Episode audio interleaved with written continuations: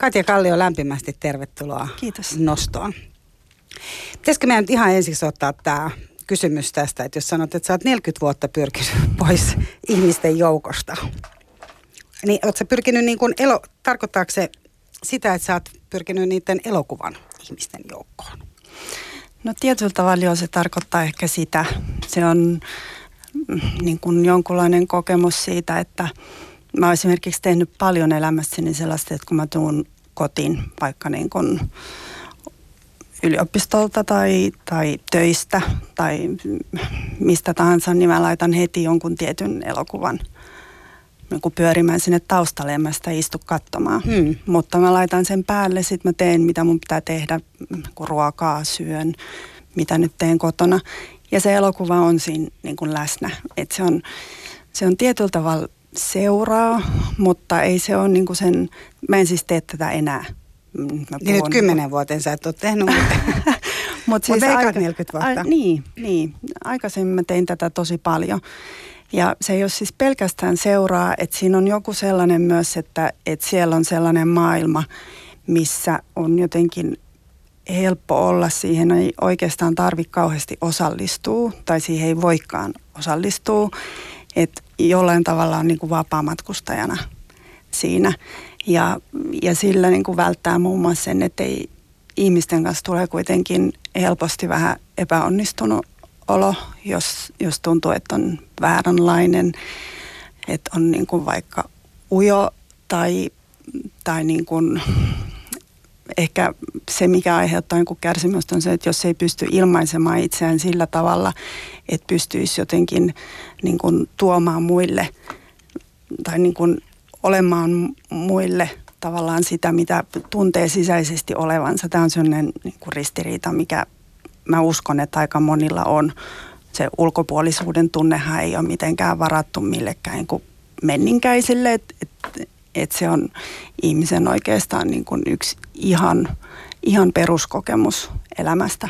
Se koskee niin kuin lähes kaikkia tai tosi monia. Tosi monilla on sellainen niin kuin jotenkin ydinkokemus, että pysyy ulkopuolella, vaikka haluaisi olla osa yhteisöä. Ja tällaisen välttää kokonaan esimerkiksi, kun elää vaan niin kuin elokuvan kanssa. Valitsee aina vielä sen niin kuin juuri sopivan, niin kuin siihen mielialaan ja hetkeen sopivan elokuvan. Ja tämä on yksi syy siihen, että elokuvateatterithan oikeastaan on sellaisia niin kuin yksinäisten ja ulkopuolisuutta kokevien niin kuin kirkkoja. Että siellä tätä hoidetaan, tätä haavaa. Niin, siihenkin liittyy monenlaisia tietysti kohtauksena myös ihmisiä, jotka tosiaan keskustelee keskenään tai tulee katsoa vaan elokuvan, joka on tietysti ihan silleen, että voiko noinkin tehdä. Joo, totta, on niitäkin. Mutta että menisi vaan, tiedätkö, sinne ostaisi popcornit, menisi katsoa elokuvan ja sanoi hyvä tai huono ja lähtee pois. Ja sitten se on siinä. Niin. Sekin voi olla niinku yhdenlainen elokuvakokemus, eikä huono.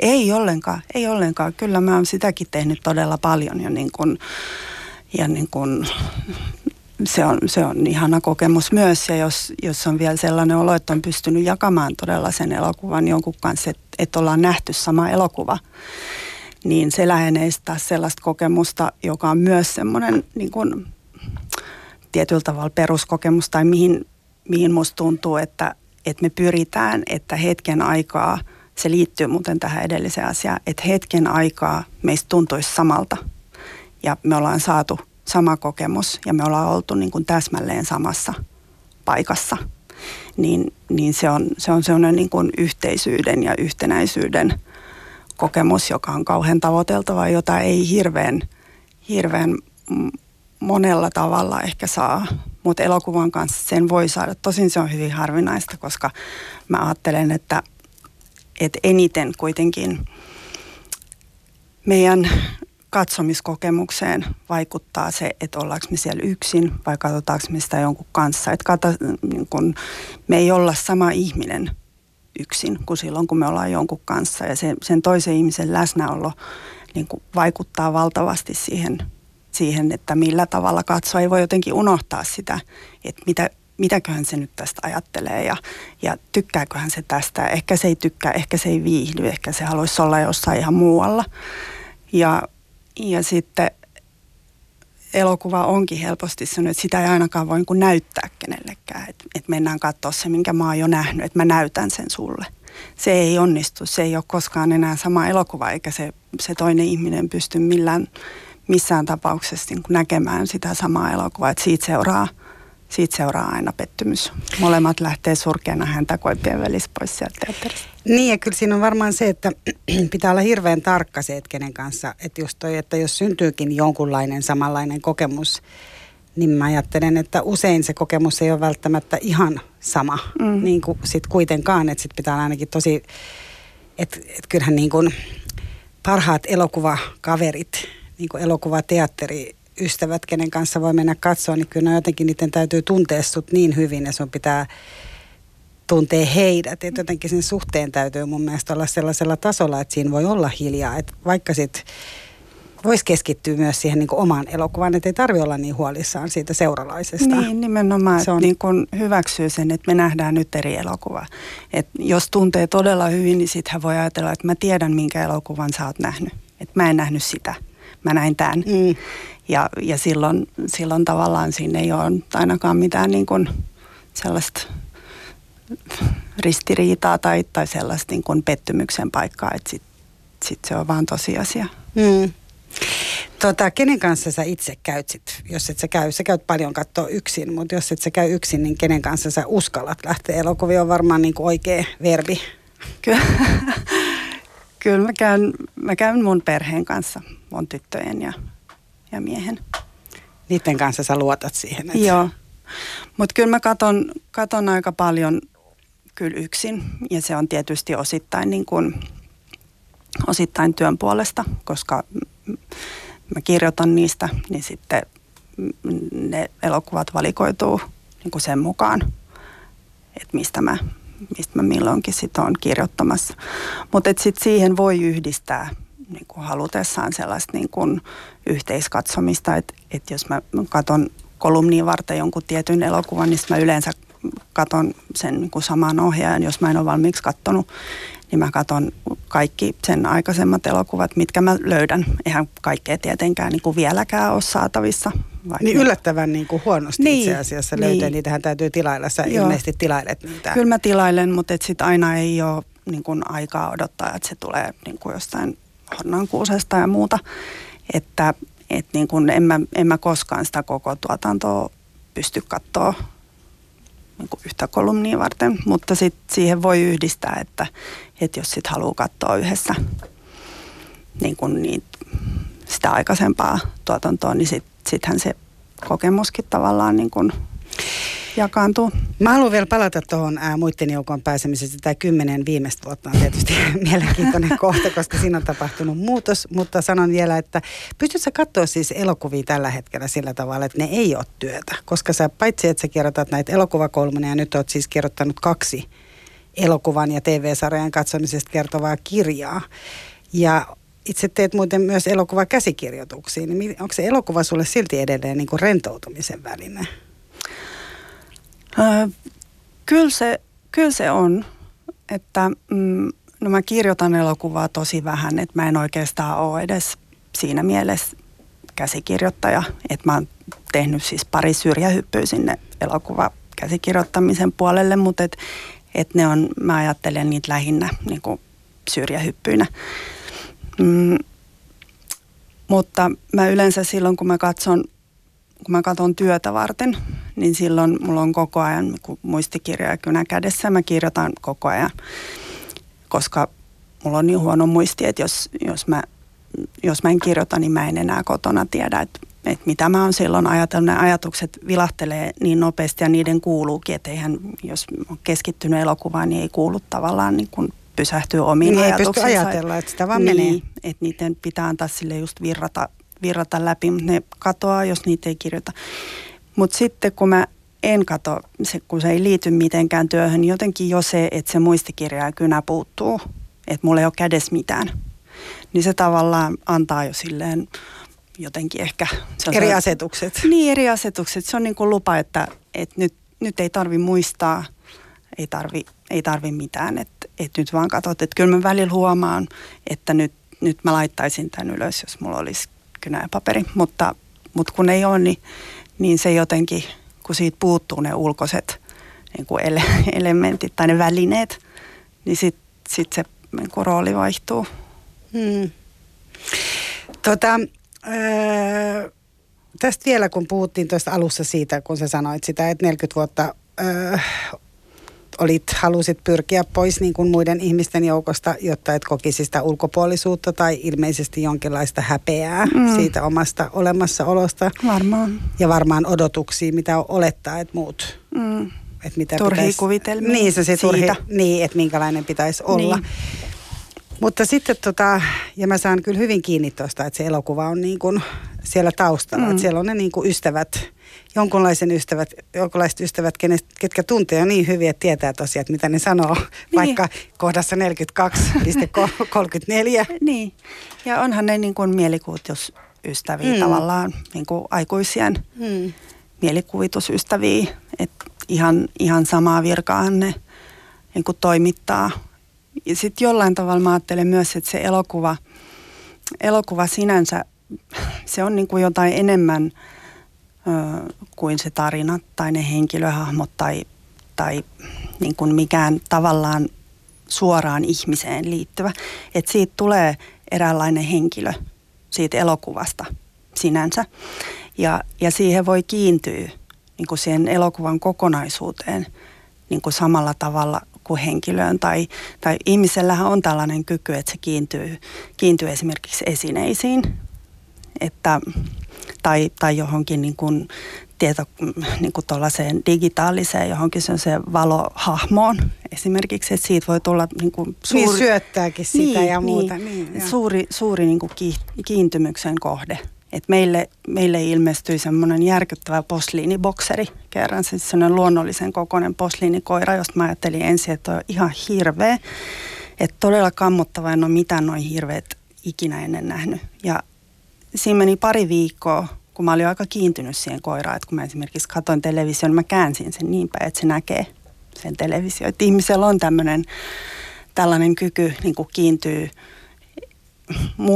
muihinkin kuin ihmisolentoihin tai eläimiin, että muuhunkin kuin elävään olentoon. Ja mä koen jotenkin, että se niin kuin elokuva on tietyllä tavalla myöskin tämmöinen niin kuin hahmo tai olento, johon kiintyy. Sen koiran kanssa, posliinikoiran kanssa oli varmaan sellainen, että hänellä ei ollut niin suuria odotuksia. Niin hän. Mutta minkälaiset elokuvat sulla on ollut sitten sellaisia, että mitä sä, onko sulla niinku eri mielentilaan? Et mä tiedän, että sun ensimmäisessä elokuvamuistikirjassa puhuit muun muassa Sound of Musicista, joka on ilmeisesti sun ensimmäinen suosikkielokuva. Joo, se on. Sitten Mafian veljet on ollut, eikö se ollut kanssa jossain vaiheessa sellainen, minkä sä mielessä? Sen mä oon katsonut todella monta kertaa silloin, kun mun nuorempi tyttö oli pieni. Mä pistin sen semmoiseen hyppykeinoon hyppimään ja siinä se hyppi 2,5 tuntia. Mä katsoin sen elokuvan. Hoiteli niin kuin. Joo, mutta Sound of Music oli se on ollut niin kuin sellainen jotenkin... Siihen jotenkin kiteytyy tämä niin kuin matka pois ihmisten luota ja niin kuin sitten matka niiden luo takaisin tai ihmisten luo takaisin. Et kun mä näin sen elokuvan ensimmäisen kerran, niin mä ajattelin, että mä olin varmaan 8-vuotias ja mä ajattelin, että voiko mitään näin ihanaa olla maailmassa olemassa. Ja mun oma elämä tuntui sen jälkeen kauhean niin kuin ankeelta ja niin latteelta. Mä tein vuosia, siis ainakin pari vuotta sellaista, että mä suoraan koulusta menin mummin luo, koska mummilla oli Sound of Musicin soundtrack. Ja mä kuuntelin sitä soundtrackia ja kun kuvittelin mielessäni sitä elokuvaa, jopa näyttelin niitä, siis näyttelin lainausmerkeissä, mutta niin kuin eläydyin siihen, yritin muistella sitä elokuvaa ja jollain tavalla saada sen niin kuin fyysiseen muotoon siihen niin kuin lähelleni. Omaan elämään jotenkin. Niin, omaan elämääni. Ja se oli jotenkin, se oli tavallaan se niin kuin portti siihen niin kuin pakoon sinne elokuvien maailmaan tai niin kuin siirtymiseen sinne. Ja muutamia vuosia sitten mulla oli tavallaan niin kuin sen koko matkan purkava kokemus, kun mä menin elämäni ensimmäisen kerran tuollaisen sing-along-näytökseen. Mä en ollut ikinä ennen ollut, mutta se oli Sound of Music ja mä ajattelin, että mun on mentävä sinne. Ja siellä tuli sitten taas niin kuin tosi voimakas semmoinen niin kuin yhteisöllisyyden tunne, kun se oli aivan täynnä se Orionin vanha sali ja kaikki lauloi kun sydämensä pohjasta. Mä olin ajatellut ensin, että mä en sit ainakaan laula. Mutta kaikki lauloi ja sit mä lauloin myös ja mä jotenkin siellä ajattelin, että ei näille ihmisille se ole merkinnyt varmaankaan ihan samaa kuin mulle. Mutta nämä kaikki on rakastanut sitä elokuvaa ihan hirveästi. Se merkitsee niille jotakin, mitä mä en sitten taas ymmärrä. Ja ne ei ehkä ymmärtäisi sitä, mitä se on merkinnyt mulle. Mutta me ollaan kaikki kuitenkin rakastettu sitä elokuvaa. Ja se oli tavallaan sitten, mä en ole hirveän selvästi hahmottanut tätä matkaani tavallaan pois ja takaisin ennen kuin siellä. Mä tajusin siellä, että näin se on mennyt. Eli tavallaan sä menit niin kuin, oikeiden ihmisten joukkoon niin jakamaan, etkä silleen mustasukkaisesti myöskään. Se Sound of Music kuulostaa siltä, että sulle... Että tavallaan niin kuin se oma kokemus pysyy omana ja silti voi arvostaa muiden, ettei sitä tarvitse salailla ja pitää itsenään, koska sehän on sulle kans ollut aika tyypillistä pitkään, että sä et halunnut jakaa niitä, puhua elokuvista muiden kanssa. Kirjoitit vaan, oot kirjoittanut nyt 2 kirjaa ja niitä kolumneja, mutta oot myös niin kuin pitänyt niitä elokuvia itselläsi, että muut ei pääsisi niihin käsiksi. On jo itse asiassa se mun aikaisempi kokoelma, elokuvamuisti, niin se itse asiassa kuvaa sitä tosi... Niin kun se oli se, mä oon kirjoittanut sen 13 vuotta sitten ja silloin mä olin edelleen siinä niin kun kapseli- ja salailuvaiheessa. Ja se käy monta kertaa, tai tulee monta kertaa esiin sen kokoelman jutuissa. Mutta tämä Sound of Music muutti sen jollain tavalla sitten 10 vuotta sitten, tai tämä sing-along. Joo, tai siis se paljasti sen. En usko, että se niin kuin varsinaisesti, tai no oli, kyllä se niin kuin sen muuttikin, mutta myös niin kuin paljasti.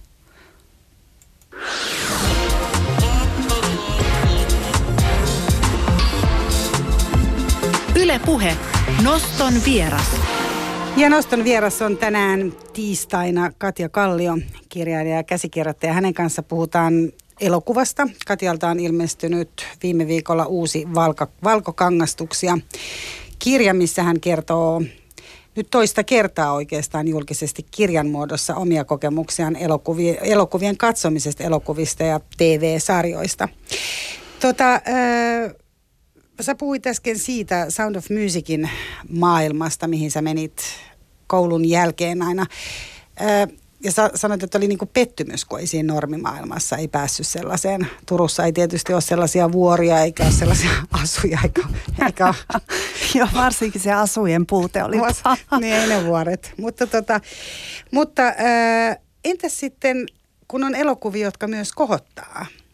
Et jotenkin niin kuin se kokemus, mun oma henkilökohtainen kokemus ranskalaisesta elokuvasta on sellainen, että melkein aina kun käy katsoa ranskalaisen elokuvan, tosin haluan heti tähän sanoa, että nyt on ollut useita, jotka ei tee sitä, että kyllä se vaatii myös hyvän ranskalaisen elokuvan, että ihan mikä vaan ei kyllä kelpaa. Mutta parhaimmillaan ranskalaisessa elokuvassahan syntyy sellainen jotenkin tulee semmoinen fiilis, että nyt oma arkikin tuntuu paremmalta. Ja itse asiassa Luca Guadagnino on tässä Call Me By Your Name, vaikkei se ole ranskalainen elokuva, mutta se tarjosi niinku sellaisen.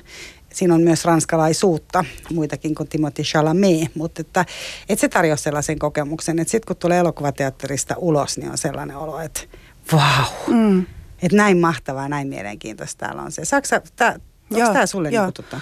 Joo, mun mielestä monet eurooppalaiset ohjaajat tekee, mutta ei pelkästään eurooppalaiset, että kyllä sitä muutkin tekee, mutta se on musta hirveän tyypillistä eurooppalaisille ja sitten on tietysti niin kuin vaikea sanoa, että mikä on ohjaajan ja mikä on kuvaajan niin kuin yhteistyötä ja ansioin näin, mutta kyllä niin kuin on ollut viime vuosina monta sellaista elokuvaa, missä jotenkin tulee sellainen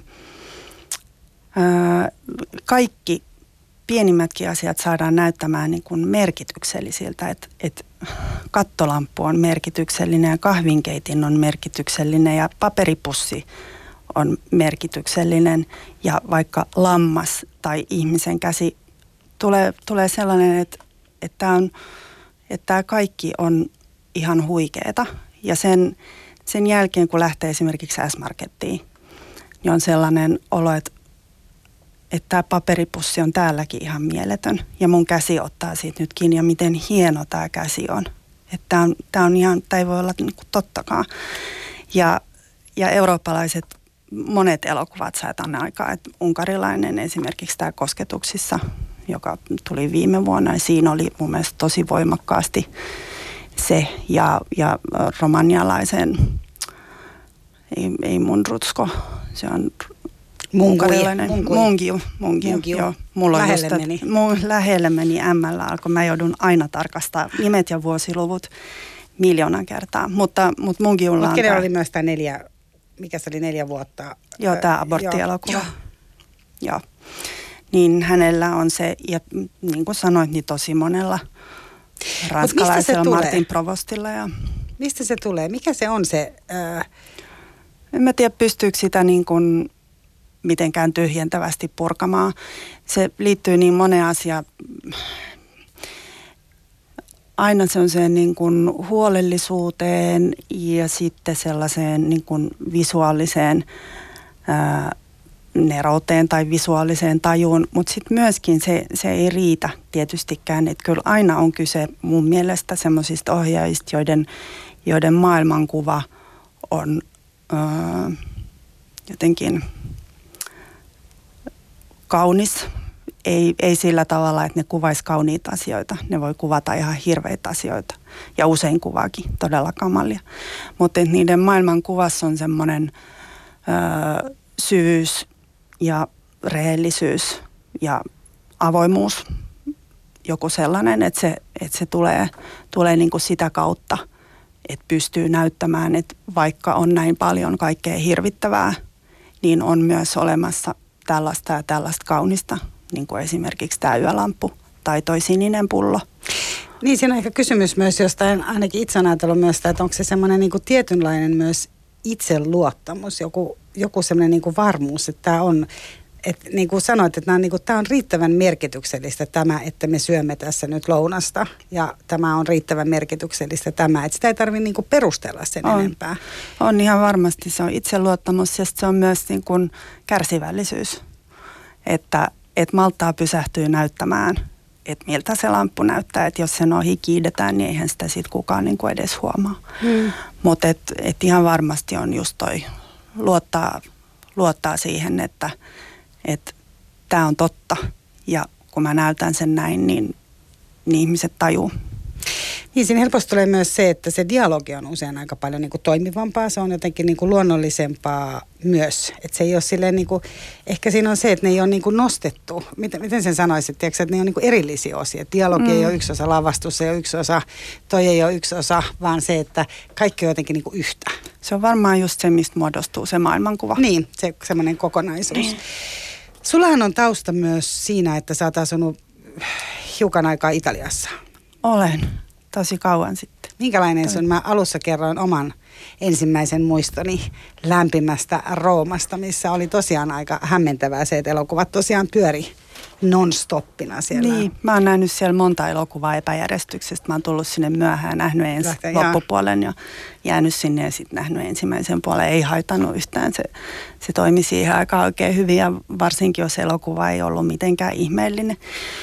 Mutta mun lempiteatteri siellä oli Rooman Trasteveressä, oli sellainen kuin Il Pasquino ja siellä oli dubbaamattomia elokuvia ja mä kävin siellä tosi usein. Siellä oli, muistan vielä hyvin sen lippujen myyjän, silloin oli tosi blondattu tukka ja hurjasti meikkiä ja Il Pasquinon kaikkein hohdokkain asia oli se, että kun tuli tarpeeksi pimeätä, niin se katto aukesi. Se veivattiin auki se katto. Ja sitten oltiin siellä tähtitaivaan alla. Ulkoilmateatterissa. Se oli huikea kokemus. Ja sen takia Mä muistan sellaisetkin elokuvat, jotka on oikeasti ihan mitättömiä, joita mä en muistaisi missään tapauksessa muuten, niin kuin esimerkiksi tällaisen elokuvan kuin Black Rain, missä Michael Douglas ajeli moottoripyörällä ympäriinsä, eikä siinä muistaakseni paljon muuta tapahtunut, mutta mä muistan sen elokuvan aina, koska mä oon nähnyt sen Il Pasquinossa. Ja sitten mä palasin sinne takaisin monta vuotta myöhemmin, kun mä olin muuttanut sieltä pois ja menin Il Pasquinoon takaisin ja mä näin siellä Being John Malkovichin. Ja mä olisin saattanut inhota sitä elokuvaa muutenkin. Voi ihan hyvin olla, että olisin inhonnut. Ja se on aika haastava. Joo, ja siinä on semmoinen tietynlainen niin kuin, laitan lainausmerkit ilman muusta huumori, mikä ei niin kuin sovi mulle ollenkaan. Mä oon ehkä liian totinen niin kuin sellaiselle, mutta mä en ole tästä varma. Tosiasia on se kumminkin, että mä todella inhosin sitä elokuvaa, mutta mä luulen, että se johtuu ehkä siitä, että Il Pasquinon katto ei auennut enää. Että mä en kestänyt sitä pettymystä, että se oli muuttunut. Miten italialainen elokuva noin niin kuin muuten? Onko se sulle, kun sä puhuit äsken eurooppalaisesta elokuvasta? Niin... No, sitä mä oon nähnyt kyllä viime vuosina tosi vähän, mutta mulla on... kun sama suuri italialainen elokuvarakkaus kuin sulla, eli Ettore Scola. Joka itse asiassa kuoli pari vuotta sitten ja on ollut kyllä tosi suuri maan suru. Joo.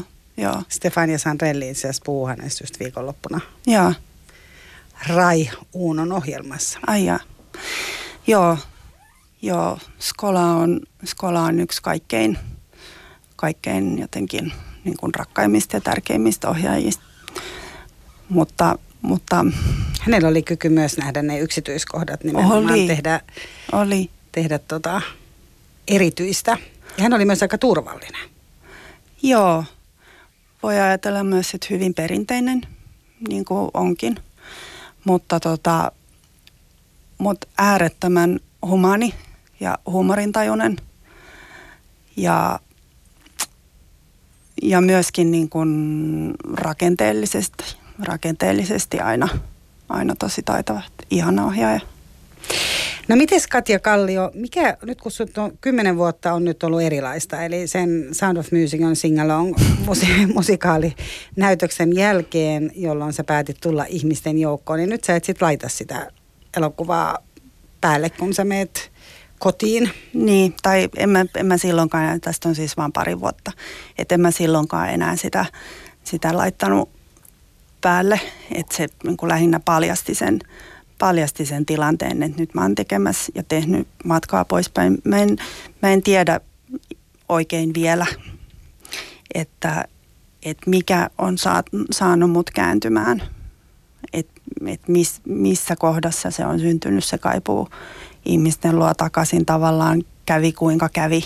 Et mä sitten vaan otan sen riski, että niin kun lopputulos on katastrofi. Mutta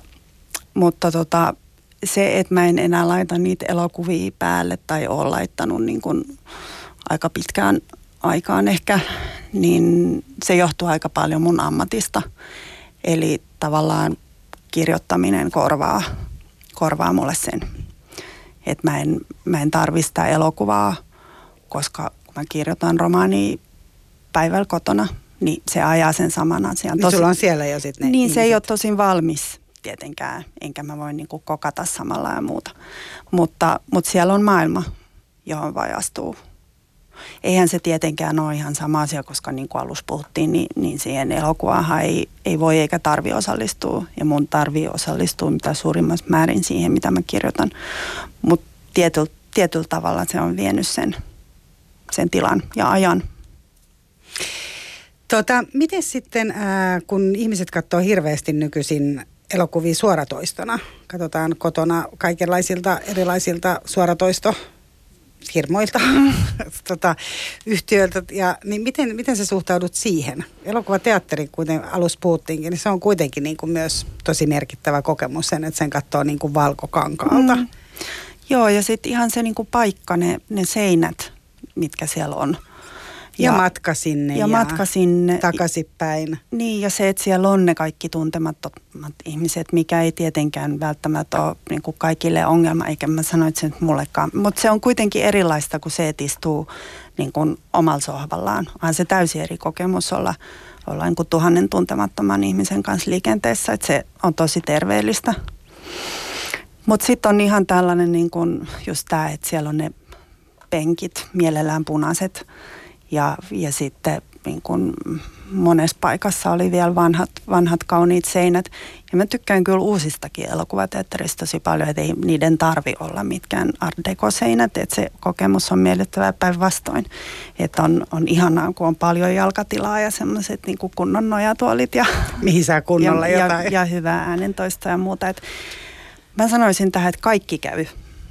Että kaikki toistotyylit ja niin kuin eri mahdollisuudet on myös ihanaa, että niin kuin elokuvia on saatavilla niin kuin vaikka mistä. Että aina ei tarvitse odottaa, että se tulee teatteriin. Että onhan se ihan mieletön luksusta, kun ajattelee mun lapsuutta esimerkiksi. Että mä näin sen Sound of Musicin kerran ja sitten loppuaika piti niin kuin itse näytellä. Että onhan tämä ihan jumalainen tilanne siihen nähden. Mutta tietysti se, että teattereit lakkautetaan jatkuvasti, se on surullista. Ja niitä kyllä kaipaan kauheasti. Et muutin Helsinkiin 25 vuotta sitten. Vasta. Ja silloin oli valtavasti elokuvateattereita. Niistä on aivan murto-osa enää jäljellä. Mutta nyt on tullut myös uusia. On tullut uusia pieniä ja tosi... Joo. Nuoret menee tosi mielellään just näihin pieniin uusiin ja sehän on ihan sitä samaa, mitä itse tehnyt silloin aikoinaan. Kyllä. Ja Oodis, mä en ole vielä käynyt Kino-Reginassa, mutta ohjelmisto on aivan loistava, että heti kun kerkeän, niin käyn kyllä. Että ei asiat huonosti ole. Vielä tähän loppuun on ihan vähän aikaa, mutta kerro, että mikä on se elokuva, mikä on nyt viimeksi tehnyt suhun vaikutuksen. Mä tiedän, että sä oot nähnyt muun muassa Rooman. Joo, Rooma teki vaikutuksen, suuren vaikutuksen, pidin siitä valtavasti, mutta kyllä mä sanoisin ehkä kuitenkin, että tosi yllättäen suurimman vaikutuksen pitkään aikaan on tehnyt Jorgos Lanthimoksen Ei Favorite, vaan... Joka on siis nyt elokuvateatterissa Oscar-ehdokkaana.